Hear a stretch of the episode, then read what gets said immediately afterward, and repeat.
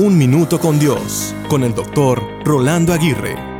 Hasta la próxima. Es un dicho que se hizo popular a través de una película de acción que básicamente comunica nos vemos luego, adiós, nos vemos en otra ocasión o hasta que nos volvamos a ver.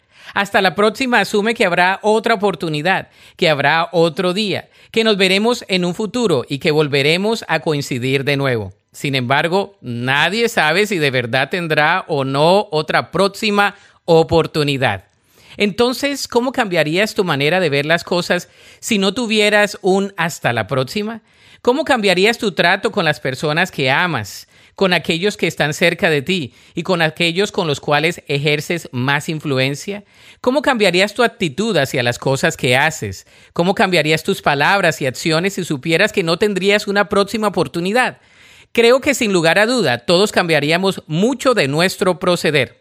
Quizá no nos preocuparíamos de más, no nos afanaríamos tanto y dejaríamos de discutir o de altercar por pequeñeces que al final de cuentas no tienen mucho significado.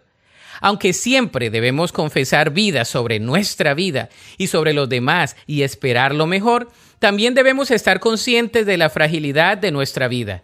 Quizá digamos hasta la próxima muchas veces más, pero si no, debemos estar preparados. La Biblia dice en el Salmo 90, 12, enséñanos de tal modo a contar nuestros días que traigamos al corazón sabiduría.